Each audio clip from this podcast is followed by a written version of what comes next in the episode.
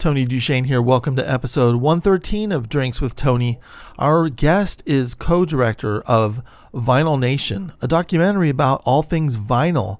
Go to vinylnationfilm.com to find out how to see it before it leaves on December 1st. vinylnationfilm.com. And um, it's just in time for Record Store Day, happening this Friday, the day after Thanksgiving. Record Store Day, a beautiful holiday, the best holiday in the world that has the only paganism is in the vinyl of bands that are satanic that you'll buy. December 2nd, I'm teaching a free online creative writing workshop on Zoom for the Los Angeles Public Library at 6 p.m. Pacific time. Join us by going to lapl.org. That's lapl.org. Search for the event for the Los Feliz Branch Library, December 2nd, 6 p.m., and we'll be on Zoom. This is the show. Hey, this is Kevin Smokler, and you're listening to Drinks with Tony. Get on the Drinks with Tony show. You're listening to Drinks with Tony. I'm your host, Tony DuShane. Today on the show, we have Kevin Smokler. He's the director of Vinyl Nation, the movie, and he's the author of three books. The most recent one is Brat Pack America, a love letter to 80s teen movies. Kevin Smokler, how are you? Tony, it's great to see you again. It's great to see you. I know it's. I haven't seen you in person in about a year, which just mm-hmm. I, I, think we kind of see each other once a year. So I feel I feel okay. And then mm-hmm. when I mm-hmm. don't see you in person, then I know something's a little off kilter in the universe. Yeah, and it seems to rotate between your town and my town and your your, ta- your your town and your former town. Yeah, it's like because uh, we both lived in San Francisco, but I see you more that I don't live in San Francisco, and I don't know why that is. It's very strange. Like we did not run into each other here, and then you moved to Los Angeles, and we started seeing each other a bunch. Yeah, it was like a romance. We could have been hanging out every weekend, but we wanted to, we wanted to make it difficult. We exactly. Wanted to, we wanted to create some conflict yeah. together. Yeah, yeah. In minute seventy-five, we became friends. Speaking of minute seventy-five, you are really thinking in film terms. Uh, for the time being, yeah. I mean, I, I not forever, but for the time being, yeah. And I mean, and th- and that's what I love. I really love the storytelling of documentary filmmaking, and I, I just want to pick your brain about it because first off, first off, when was it you go? You know what?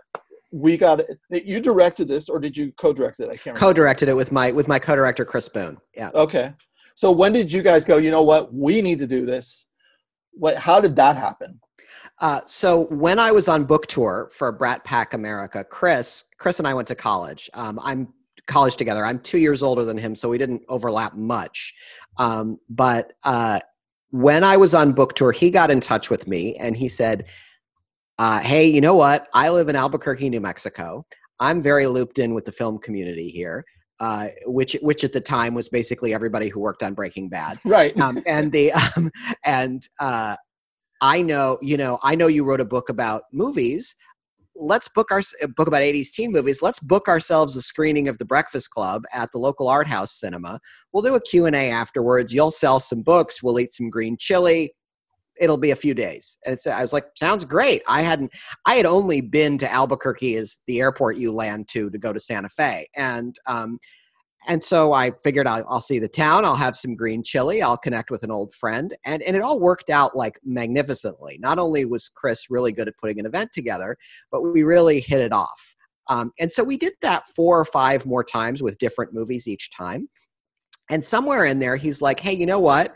Um, I want you to see the film I made a few years ago. And I said, I'd be glad to.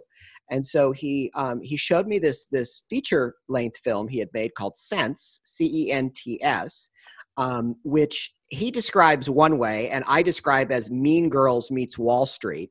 Um, it's essentially about a group of teenage girls who set out to rig the penny fund drive in their in their high school and uh, and it's a great movie. Like like it's a really great like like dark yet sweet comedy. It's about it's about 87 minutes long. The cast is fantastic, and I was like, God, this guy really knows how to make a movie. And so did you did you I was, did you yeah. have to did you watch the movie with him or did he like just get said oh good because like I, I really hate being put on the spot where it's just like hey want to watch my movie and you're all sure and then they want to watch it with you and you're like oh god if it's bad, I, I can't sit Oh, here yeah. if it's bad.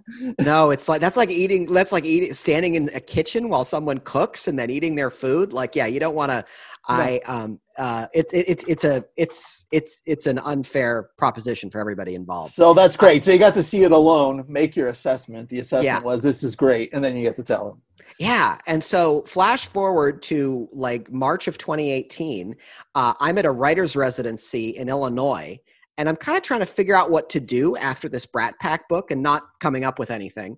Um, and just casting about, I I called Chris and I said, "Hey, would you ever want to do something together?" And he said, "Sure. What?" And I said, "I don't know. Make a movie." And he goes, okay about what do you have a script and i was like no i, I write nonfiction like so a movie for me is going to be a documentary um, and he goes about what? And i had like precisely one idea for a documentary. Like i i, I actually didn't think we were going to get that far in the conversation. And he said and i said well i've been wondering for the last 10 years why vinyl records came back and what it means. And he goes well okay like like maybe we can make something out of that. And we just started because we we don't live in the same place we just started talking on the phone once a week. Um, and we did that for about six months and at some point we were both like okay listen this is going to happen or it's not like we got to be grown-ups about it and if it's going to happen we got to think about raising money and you know when it's going to come out and work backwards from there and so we were both like all right well let's try and make it happen and either it will or it won't mm, and here we are two, a little over two years later I love that. I mean, I just love that it starts with a phone call, an idea, and then and then the other thing people forget to do is to just keep meeting about it. And Mhm. it's, that, that's the important part. It's just like there's no structure. I mean, in your early meetings, you're probably you're probably not banging out storyboards or anything. You're just like you're just you got to throw the ideas around and just have conversations. Is, that is that how it went? Yeah, I, I get very intimidated by by big projects. Like I, I I have a lot of admiration for people who can be like be like wanted to write a 600 page novel, saw every word of it in my head, sat down with a bottle of bourbon and did it. And I'm like I I I'm like good for you, man, because I'm like I'm like I I like I I say that and I'm like forget it. I'm going back to bed. Like um, yeah, I like to, if that were, if I had conceived of the 600 page novel, I'd sit down and I'd be like, I'd be like, okay, number pages, one, two, good enough. See you tomorrow. And then, um, and then I'd come back four, five, six, and if I could see the thing going inch forward, inch forward, inch forward, I feel like I feel like it will eventually get done if I frame it that way. Uh, totally. And the thing is, I feel like in every single project I do, I think it's going to be a certain amount of work, and it turns out to be monumentally larger. And if I would have known, I wouldn't have done it. Yeah, exactly. It's like it's like if you start with that knowledge, you, you're going to psych yourself out before before it even begins. Um, Yeah. Which is I- I have to break. I mean, it's not like it's not like you can you know willfully ignore the larger picture because there's you gotta you can't think about stuff you know until the day it's due um or you'll never get that done either but Right. like but the idea of like of like okay today i'm just gonna today i'm just gonna kick the can down the road a little bit more you know eventually it'll get down the road um, Yeah. and, and I, I i feel i feel most productive and successful when when working on stuff that way So, so when you guys went, all right, we, well, um, when you guys were like, all right, we have our money together, or I don't know when you when did you start going? Okay, what's how are we going to frame this story? Did you did you kind of come together with look? Here, here's the beats we want to hit, or was, or was there more like, here's the people we need to talk to, and then kind of come in with a, with the narrative? those kind of things kind of both happened early on and at the same time uh, we were like we kind of structured it like an album we were like okay there's here are the here are the tracks and here's when the thing flips over and and that and, and so we structured it like that. And and that's not how the movie ended up. That you can see the skeleton of it inside our movie but uh, the movie the movie definitely changed in post production as all movies do. Um, and then based on that we were like okay who do we talk to to tell that story? And we had like six groups of people. We're like we, we have to talk to musicians. We have to talk to people who run record stores. We have to talk to people who work at record labels. Uh, we have to talk to people in manufacturing because vinyl is like a real physical thing. It's not digital it's not imaginary it's not uh, and then if we're going to tell the story of what's happening in vinyl now we have to tell the, we have to use, have characters who are reflective of that somehow. So in this case it was it was like okay we need like young people. We need people who were not around when vinyl was the only way you could listen to music. Um, and then in order to sort of have that story cross over from those two eras in vinyl we're like okay we need parents and kids or we need like great uncles and nephews and nieces or someone like like a, a cross generational relationship for people who grew up with vinyl in its original era and then in its renaissance. And those were kind of the categories and based on that we said to ourselves we said to ourselves okay we we don't know like first of all we had a no celebrity rule we're like we're like we're not going to we're not going to use famous people to tell this story because we had sort of backed ourselves up against it calling it Vinyl Nation, that it had to be like representative of something pretty big uh, and diverse. So we're like, okay, no famous people. It's got to be ordinary citizens. And then who? And based on that, we said, okay, if we are submitting that the comeback of records now leaves us, chronologically speaking, in kind of the post high fidelity world, then it can't all be like, you know, like 30 year old hipsters in Wicker Park in Chicago. Like it's got it's got to be it's got to be men and women and white folks and not white folks and gay folks and straight folks and like and if if it's truly a renaissance, it's got the, the the people we have in the movie have to reflect that. And so when we started asking around to talk to people, we're like, tell us someone who owns a record store that's over 75 tell us find us someone who owns a who owns who works at a record store who's under 16 or find us like find us like find us a gay latina latina woman who works at a record store. I mean we, we would ask the question that boldly like over and over again. And that's eventually that's how we got who's in our movie and, and everybody is a degree of separation away from someone we knew in the first place and that's so much fun i it's I um, I think it was a recent movie about punk rock kind of just came out, and I can't even remember the name of it. But I turned it off halfway through because I'm like, these are the same people I've heard talking about the same things since the 1980s, and it's the same talking heads, and I don't care anymore. But yeah. when you have when you have like just this fresh passion, there was this there was this that lovely uh, kid. Um, he I think he was like nine or ten years old in your movie, who was all excited about David Bowie yeah, yeah, wasn't that great? Yeah, how old was? Do you remember how old he was? Uh, Elliot was 11 when we talked to him, and yeah. I think he's 12 now. Um, yeah, and he's um, he is the he is the son of someone I went I grew up with. Yeah, um, and that, that's how we found him. Yeah, I was it was just so beautiful to see his passion for it, and I and I think you know I look at him, I'm all the kids are going to be all right. isn't that, isn't that yeah i mean it's so true. And and i love what you said about this this this punk rock movie you just saw. The, the the beautiful thing about any book or documentary or any project about mu- uh, about music is music is always richer than we think it is. And so like if we settle on you know what Chimamanda Achebe, uh, uh, no, I'm sorry, the Adichie called the danger of a single story. Um, we are we are looking the other way at, at, at what is special about music. Um, the example I like to give is is the the the, the six part series Sonic Highways that Dave Grohl did, um, where he went to a different city in America, talked about the musical culture there. And Dave Grohl grew up in suburban Washington, D.C., in Virginia, right at the time, and, and, was a DC punk rock kid. Was, you know, Fugazi and Bad Brains, and, and during that white hot era of DC punk. And Dave Grohl, so Dave Grohl could have made a movie about his three favorite bands from when he was, could have made a, a, series about his three favorite bands from when he was 12, and that would have been the end of it. And he would have been like, job well done, good for me. And Dave Grohl actually poked around and sat down with Ian MacKaye and all those guys and were like, so what were you, basically asked, so what were you listening to back then? And Ian MacKaye's like, Ian MacKaye's like, you know what? Nobody ever asks us that. And you know what?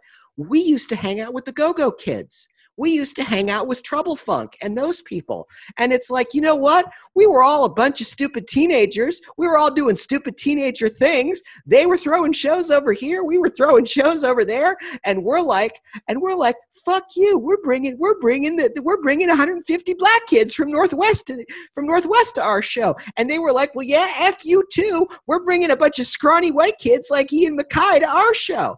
And I'm like, that is so much more an interesting story of what was happening musically in Washington, D.C.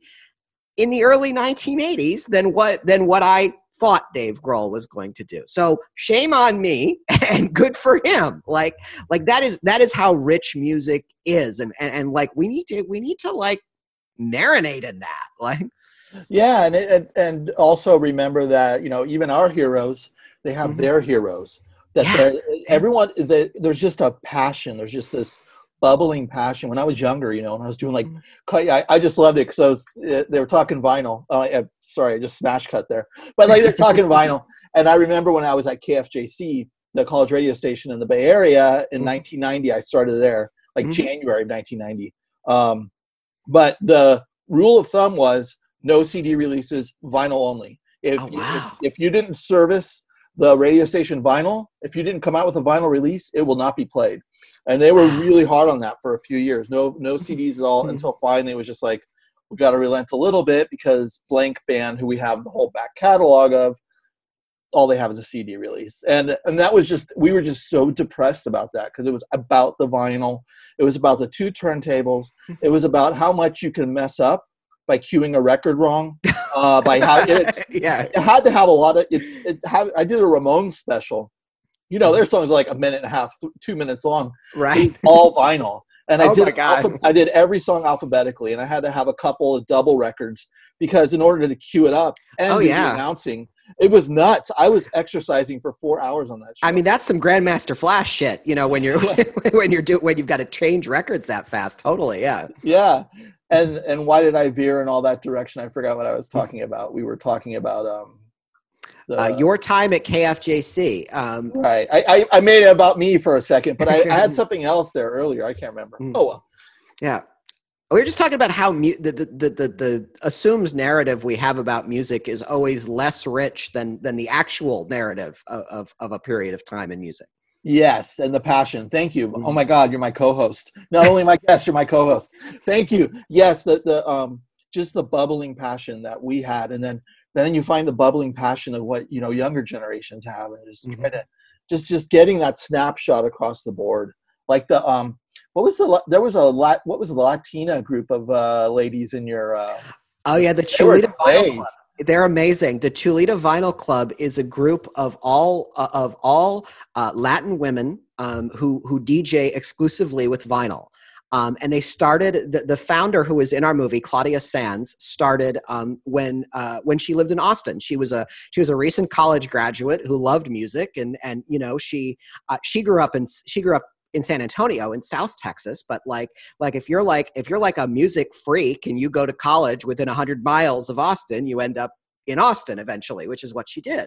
Um, and she um, and she started she started she would she would go to a ton of shows and she saw people djing and she's like i can do that. I got cool taste. I got good records.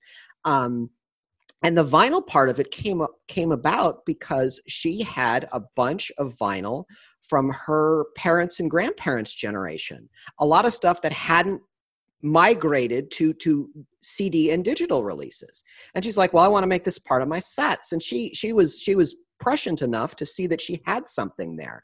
And so she's like okay so the deal is is all latin women djing um, but what they DJ, what mu- uh, DJing with vinyl, and what but what they DJ is totally up to them.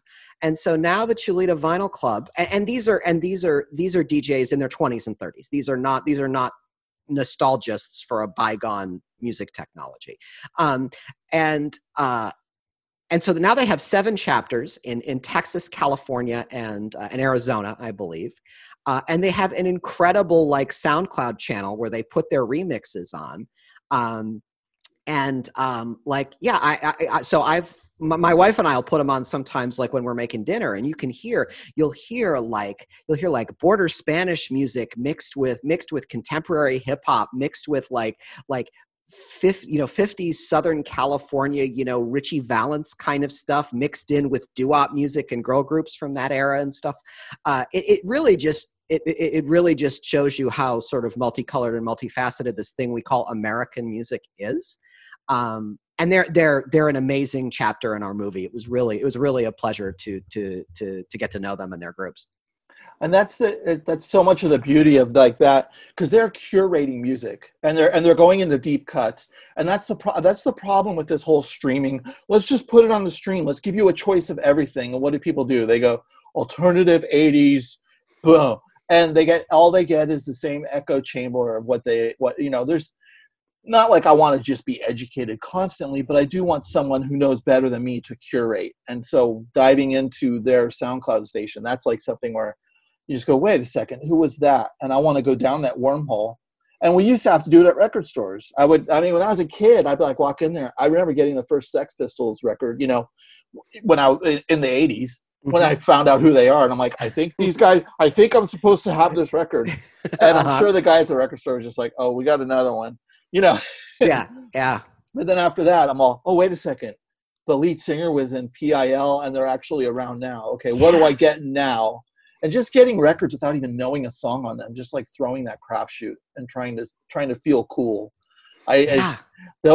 there's just, I don't, how are kids going to have that anxiety of walking into a record store because that anxiety is so rad. I remember that anxiety. And then you get to what you talked about the film where, you know, people flipping through records. Like I used to see those guys flipping through records. And I'm like, what do they know that I don't know? And then later on I was just one of those guys. And it was it was almost like a graduation of how to navigate in a record store. Well, there's uh, on the one hand, I do worry that this this thing I've made a movie about, which is which is clearly a phenomenon, or we wouldn't had we wouldn't have had enough material to make a movie about it. Is clearly a phenomenon. Is is not. It, it is a significant phenomenon, but you would be hard pressed to say that every 16 year old listens to music that way, not even close. And yeah. so there is a group of 16 year olds who will grow up thinking that listening to music is pressing play on Spotify and whatever comes up, comes up. And that, that to me is kind of tragic because I have a Spotify account I, and I have a Tidal account, and I have no shame in either of those things. But to me, it's like the old card catalog at the library like like you tell me i'm supposed to be into Stiff Little Fingers that irish punk band from the 80s okay well i'll go i'll go to the card catalog and look it up and i'll play a few tracks and if i like sticky fingers who i do i'll be like perfect now i got to go buy it on vinyl because um, i've i've auditioned it and now it can proceed to the next round. Um, yeah. that's how that's how i use streaming services. But what you say about curation is dead on um, and I think the role that record stores play now has shifted in a really positive way. This is the optimistic part of this story, which is to go into a record store now and have someone scowl at you for picking something up is weird. It is is is is iconoclastic. Is an anomaly. It does not happen very often. Now you go into um, you go into a records you go into contact records in oakland this tiny little shop right by the macarthur bart station and the guy just sits there and grins at you the andrew the guy just sits there and grins at you the whole time. Hey how you doing? Um, and i'm like and I the, t- the first time I walked in, I picked the Baby Huey record up because uh, it was lying. And I was like, "What's this?" And he just like he's like he's like, "Sit here under the learning tree, young man." And I did, and he talked for ten minutes about the Baby Huey record. And three minutes in, I'm like, "Just just take my money, all of it, please." Yeah. like, um, and that's I think that's what the experience is like now. Like, there's really there's um, there's an amazing thing that happens where like where we talk to people in the movie we, we not in the movie we talk to people around who've just seen the movie and and they eh, we talk about their first time. And their first time is not the first time they bought a turntable or went into a record store went digging or anything like that. The first time is when you go to a record store you pick something out of the crate and some complete stranger looks at you looks at you and you don't know if they're going to like mug you or something. Like complete stranger looks at you and says you have to have that Yeah. You're like, how would you know? Like, we've never met before. They're like, no, trust me, you have to have that.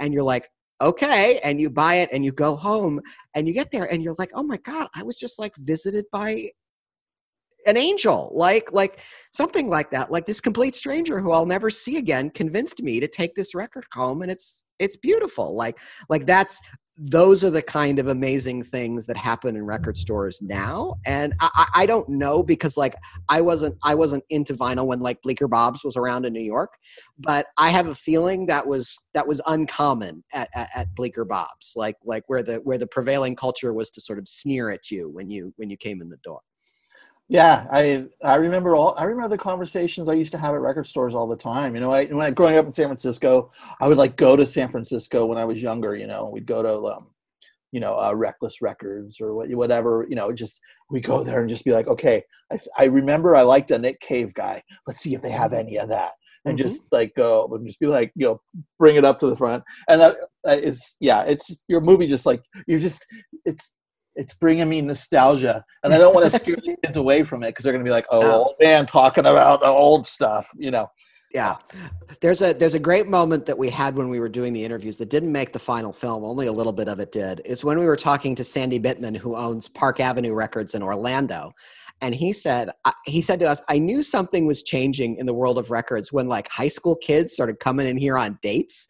Like and of course you'd get like you'd get like the 15-year-old high school boy who wanted to, you know, explain who Joe Strummer was to like his to like his date and stuff like that and we kind of had a chuckle about that. And I'm like, okay, so so so first of all, like like what do you do if the guy is royally messing up? And two, like how do you spare his poor suffering date from having to listen to this crap?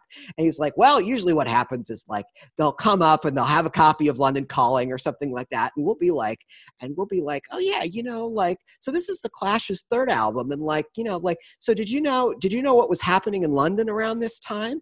And, and inevitably like like like the woman part of the couple will be like no tell me. Oh my god good someone else is speaking besides me. Like, like no tell me. And so like so like then sandy or one of his staff will take the two of them around the store and talk about london in the late 1970s they'll end up buying three more records and at the same time like like like the uh the uh the, the young woman walks away with a pleasant memory of this date as opposed to like as opposed to like being being hectored and lectured by some 15 year old um, and i'm like man that's great. Like that's like that that, that, that story's got all the elements to it you know like um, what's And great at the- about yeah. at the same time, um, what's important about that story is there uh, th- those two people might procreate, and if they if Exactly. if they if they let that guy lecture on and on, Mhm. there wouldn't be that person existing in the world. They came in, they said, "Hey, we're going to help you out here," and then before you know it, five six years from now, there's a baby, and it's because of that record store guy, and that record store guy is probably responsible for a lot of babies being made. Yeah, he's he's told us like he has he has owned the store long enough where like a guy will come in and be like a guy will come in and be like, "Oh shoot, like this is my last trip to the record store for a while. We just had a baby. I don't know when I'm going to get any more free time." And he's like, "All right, man, see you later." And then 6 or 7 years later the guy comes in with a kindergartner at his side and is like, Okay, we need some Mickey Mouse Club. We need some, we need Yeah. some- yeah. We're like, we need some Yo Gabba Gabba. We need like Disco Duck. We need, Uh-huh. and he's like, I got you. And then, and then, you know, and then pretty soon, like that kid is 12 and is, and is, you know, getting dropped off at the record store and is being Yeah. like, is being like, don't follow me in here. Like, I know what I'm doing. Like, I, yeah, exactly. Like dad's the most uncool thing in the world at that yeah. age. Yeah, like, yeah, which is important. Mhm. So what was what was post production like? Like, yeah, how much material did you have? Uh, what do they call it? The rough assemble. Yeah, yeah. So we had we shot the whole thing on 4K, which is which is what your your Netflixes and your your streaming services kind of expect these days. Um, so we shot the whole thing on 4K, which takes up a ton of memory, um, as you can imagine.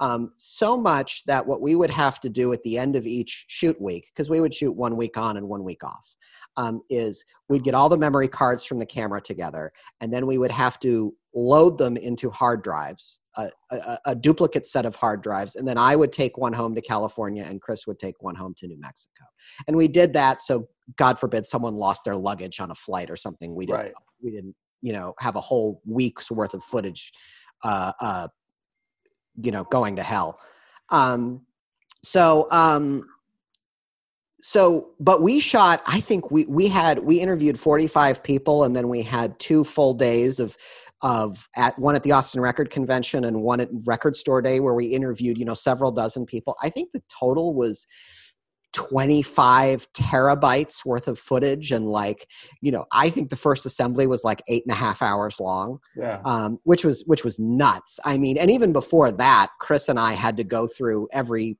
bit of footage and decide what needed to be passed on to the post production team and what didn't uh, because you're just wa- you know you're just wasting your post production team's time and your money if you have them do that. So right. um, so uh, so we um, so yeah, it- originally it was eight and a half hours long, and then it was about five, and then like we got it down to about two hours and ten minutes, and we knew all along that it needed to be ninety minutes, that that was the right length for a documentary, and um, and we were um, and we once we started on that last cut we actually we got to 90 pretty quickly and we had a couple of conversations where we're like do we really have to leave that out? Can we move this around? Can we move this around? But we, we the, the it was easier at the end than i than i thought it was going to be and I, and I think it really helped that chris had made movies before and i hadn't and so his he was coming at it from the point of view of the filmmaker and i was coming at it from the point of view of the audience and so he was able to say this looks great and this doesn't and see things that i couldn't see and i was able to say i'm bored here um, and uh, and we're losing we're losing the person watching um, in a way that he couldn't see Interesting. Wow. Mm. Did you deliver the was it the two and a half hours to post production team, or did you deliver a larger chunk? we um so the post-production team was based in austin and chris and i did four separate trips to austin over the summer and fall of last year. And so we started with eight and then they would we started with eight and then on one trip and then we'd cut it uh, in the course of that like weekend we would spend there we would cut we would um we would go through it and we would make our notes and then they would mess around with us and send us the next cut um, and then we would watch it and make our notes and then we would meet with them in person and then we'd go over it in person so each each successive trip we took to austin the movie got shorter and shorter uh, and then so we were we were always sitting there with them in person deciding what was going to be removed uh, and um, you know to get to the final 90 minutes Yeah, yeah. That's Mhm. cool. When you when you're when you're doing production in so many different cities, oh, did you have to hire locally for like lighting and sound? How did that yeah work? Yeah so we we decided like the, the the smallest crew we could get away with was five people um which which was chris and i uh, a, a, cinematographer a sound recordist and a production assistant. Um we would have loved to have had um, a DIT to um, uh, the to manage the cards and the and the hard drives and all of that kind of stuff. Those people do those people do God's work because without them, like like the whole everything you filmed can go up in smoke if someone like forgets to put a card in or something like that. Um, so uh, we but we didn't have the budget for that person. So whenever we were on set, um, if we had to pause to change cards, um, Chris was positioned at the back of the shoot with a laptop, downloading everything as we were filming. Um, but the only person we could afford to um, to be with us for all six weeks of the shoot um, was was Sherry Cock, our cinematographer. Um, and we knew we needed that because we needed the movie to kind of look the same the whole the whole time, despite Yeah. shooting in 14 different cities.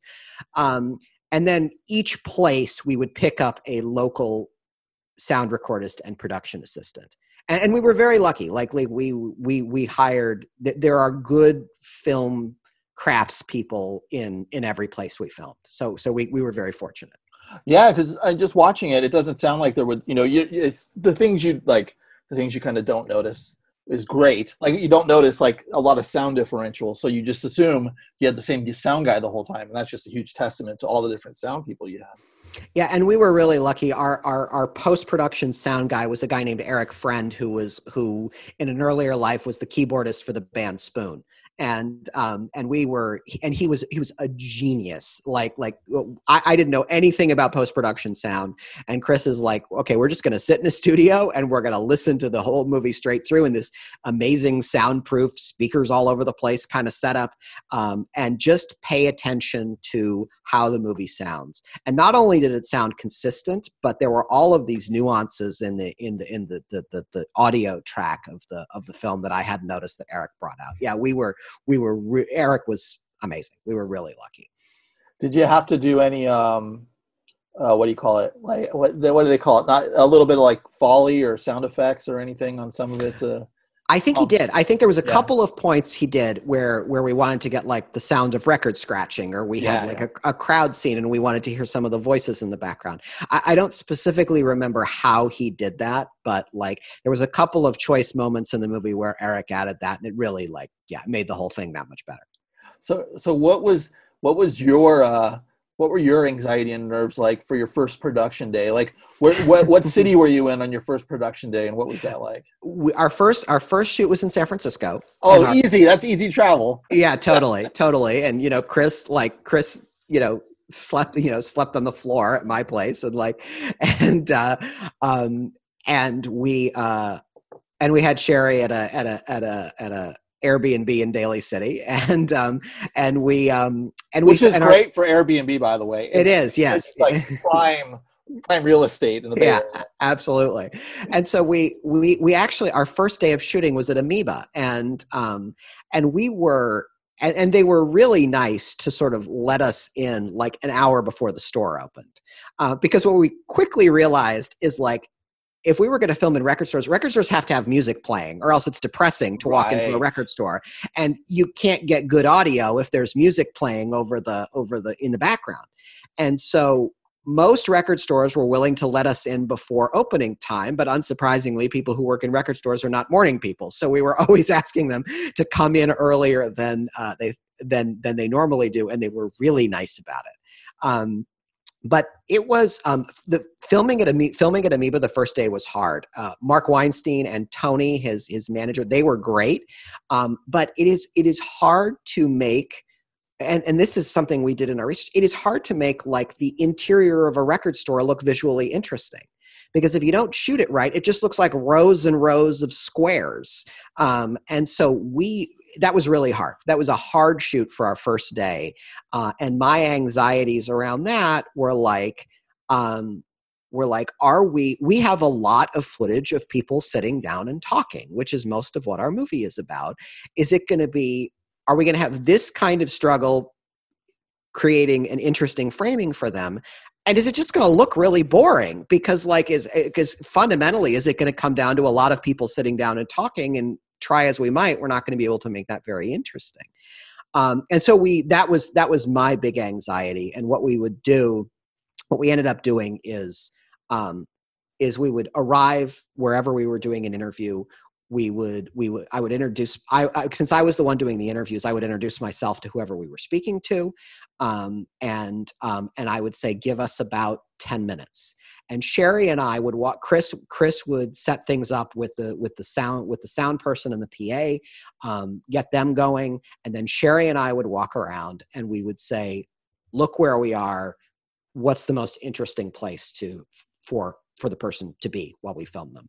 And what we were keeping front of mind is we had to say listen records are real things. Records are physical objects. And so we can't we have to shoot someone so they look like they are in physical space because it reminds us that records have a footprint. Um, we can't shoot them against a blank wall. We can't shoot them in a corner. We have to see where they are and so if you'll notice in the movie everybody is shot at an angle so you can so you can see where they are sitting in the room that that um, that surrounds them That's interesting. It was like especially something uh, the you know having only an hour to sh- to shoot even B roll is monumentally uh, crazy. Um, did, did Chris and the DP have time to go in before and just check out Amoeba and kind of see like angles or what they wanted to put together? What we would do is we would set it once we once we figured out what the shot was for the interview um, sherry and the and the sound recordist and the pa would work on getting the lights and all the equipment set up i would talk to the interview subject um, and just keep them entertained. And then Chris once Chris would walk around uh, and look for B-roll. And then when we were done with the interview, we had about a half an hour in each place for B-roll. So we had about 90 minutes. We had about two hours total, um, uh, counting setup, breakdown, and B-roll. And and then we would walk around and say, and Chris would say, okay, if we were in amoeba he's like okay be sure to get a shot walking in the door so you can see the long aisles be sure to to get a shot of people people digging people flipping through the vinyl be sure to get a shot of the stacks you know the used stacks underneath the the, the main uh, uh, gondolas um, and that kind of thing you know just Yeah. interesting just a- a- anything interesting visually that would capture the sensation of being in a record store that was like that big so so chris came up with most of those and a lot of and then the rest we kind of found on the fly Yeah, I didn't even understand really. Uh, I I understood B roll, but when uh, when we were shooting Jesus Jerk, they were they were they would just the the minute they were resetting a scene and turning it around, um, there would be the camera two guy would be shooting other things, and I'd be like, "What's going on?" And so much of that ended up in the film. They needed the they it was just I I was just like, "Oh, that's how it's done. That's pretty." That's all I knew. yeah, you, you never have enough. Like like you you, you always you're oh, and, and and you're always shooting B roll after whatever you were supposed to shoot that day. So you're like, oh come on, can't we just go home for Christ's Yeah, sake? yeah. And you're like, but you never have enough. And and at some point, like when we were in the middle of principal photography, Chris was like, we have to remember we can never have enough shots of turntables, of needles being lowered on turntables, of people's hands flipping through records, of records being pulled out of sleeves. And I was like, of course we have enough of that. Now, sure enough, like we got to post production and we were like, and, and we, we spent more time than we should have being like, being like, okay, okay, where, where is that, where is that shot of someone pulling a milk crate of records out of the trunk of their car? Like, like, yeah. like we had a lot of that. Like, It's so much fun. I, but you know, up until I left San Francisco, I was doing DJ nights at Edinburgh Castle. I used to. Do you remember Emmy Spaghetti Shack? yeah, I used to DJ when they allowed DJs there. Um, at the bar that was that Yeah. was next door. Yeah, I think. um God, I, I think they either Emmys moved to a bigger spot they did, yeah, they moved to a big okay I, they either moved to a bigger spot or they expanded the the, the food into the bar um like but, but it's it's a bigger operation now than it than it was formerly yeah yeah. It was those, but it was you. They were great. They were just like vinyl only. There was nothing uh, but Mm. in the. It was because I uh, at the time I was married and we lived around the corner and we just I just talked to them. They're like, "Wait, what? You who are you? You do what?" And I'll be like, "Oh yeah, do you, can I do a DJ night here?" And they're like, "Yeah." And just bring crates of vinyl. They would plow me with alcohol and food, and carrying vinyl when you're like wasted out of your mind when you're carrying crates is just brutal. Um, yeah, but uh, I don't know why I went there, but they, you know they had to stop doing it because the uh, entertainment licensing uh, includes DJing, so they cracked Mm. down. They couldn't have DJs anymore, which oh no the, the beauty of Emmy Spaghetti Shack was going there and having somebody curate their night of you know vinyl. It wasn't cranked up loud. It was it was Mhm. just like it was part of the whole Emmys experience. You go there. There's, yeah. there's just a guy stuck right next to the bar, spinning, and it was Mhm. uh, and it was so much fun to like be there and do that. I remember um, oh one there, I just there's you know I have flashbacks of a couple times, but it's just fun when you see like a whole restaurant like eating and not giving a shit, and all of a sudden you see a few people turn around when you drop the next one.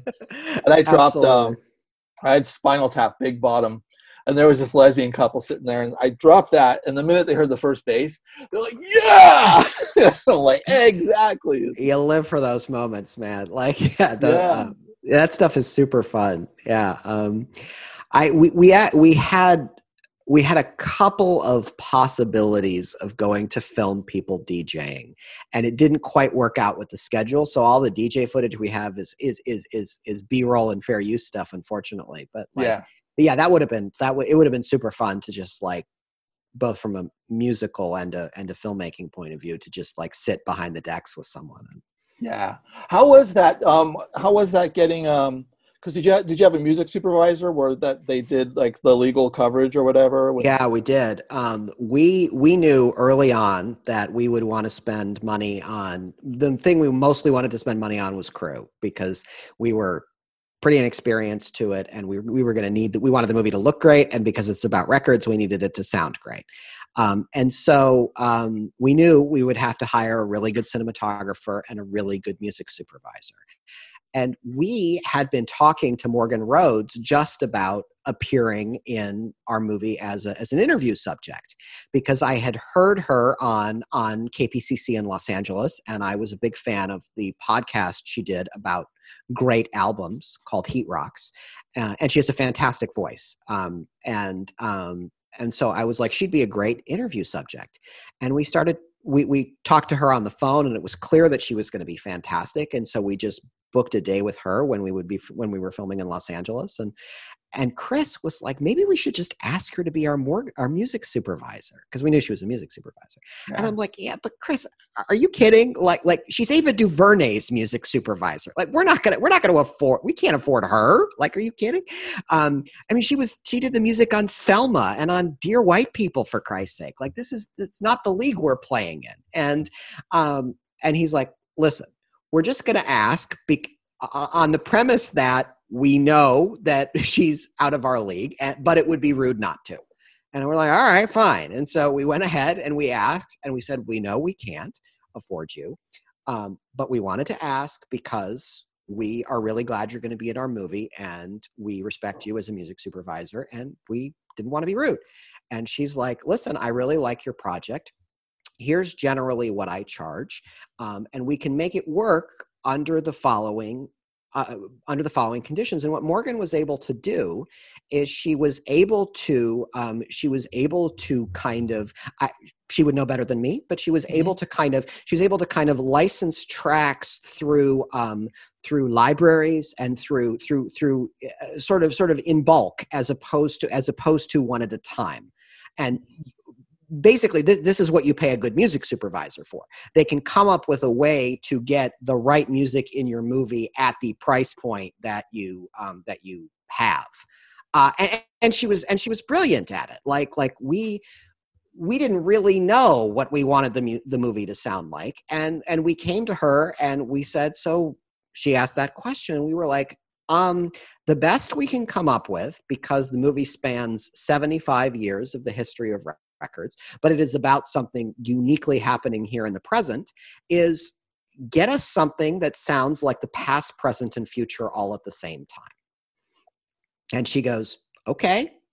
And she goes, how about something like Janelle Monáe? I was like, yeah, that sounds like the past, present, and future all at the same time. She's like, I'm not going to be able to get you Janelle Monáe, but in that spirit, we're like, sounds great and she did. And and and she would send us like like reams and reams of tracks and we'd go through them and we'd say this is interesting this isn't. And from that you know music supervisor kind of mind readers. They're like they're like we yeah. can I can tell what you're looking for. Um and she was and she was fantastic at it. She's she she and our composer catherine bostic who chris had worked with before were the reason the movie sounded so good and the sound is just beyond important. It's almost more important than the visuals when you really like just get down to it. It's it really is. Yeah, yeah. we we we were we were sunk, and we knew that if the movie didn't sound great. Yeah, and I love uh, like music supervisors, and they go. I think they go to like libraries that handle the licensing for a huge, you know, for that bulk of library. And those mm. people are pitching music supervisors, and they know the deep cuts in their library that are like, oh wait, you need David Bowie, but you want, but here's the amount you want. Okay, we got bang, bang, bang, bang, bang, and they'll give you five options, and four of those are going to be better than your first song. It's crazy.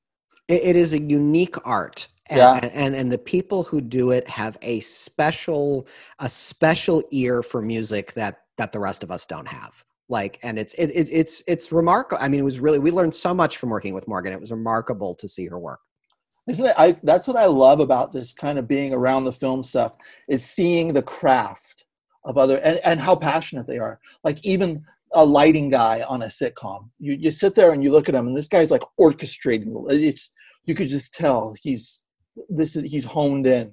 It, it, it's yeah, I, it, it's powerful. It's, it's just so creatively juicy you know? It's incredible. It's incredible and it exists at all levels of filmmaking. You know sherry who had done so much more work on sets than we have we used to talk about this when we were on these like long car trips going from one location to the next.